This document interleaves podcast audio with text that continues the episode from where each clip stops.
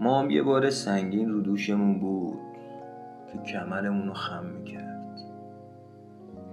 اما به کسی ندادیمش ابرام شروع کردیم با خودمون حرف زدن. نه خودمون پا شدیم رفتیم. نه خودمون تونستیم بمونیم. یه سوم شخص قایب که توی ظهور کرد. توهم زدیم متکلم وحده ایم و مخاطبمون تویی. نگو نه اون کسی که حرف می‌زد ما بودیم.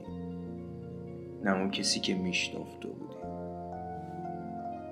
شدیم ما و شما و آنها.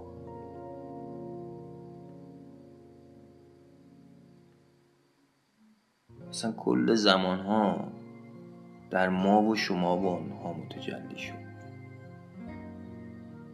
بعد یه وقت به خودمون اومدیم.